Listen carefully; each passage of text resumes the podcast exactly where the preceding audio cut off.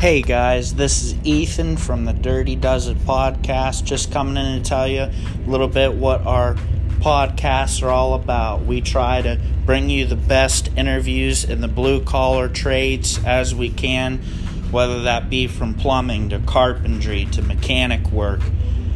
Everything that falls under a trade or blue collar work, we will be doing interviews and giving you the best information that we can so you can decide what you want to do with your future. Uh, if you guys have any questions, you can hit me up with my email. You can let me know. You can even uh, contact me so you can be on the show as well. All right, thank you very much.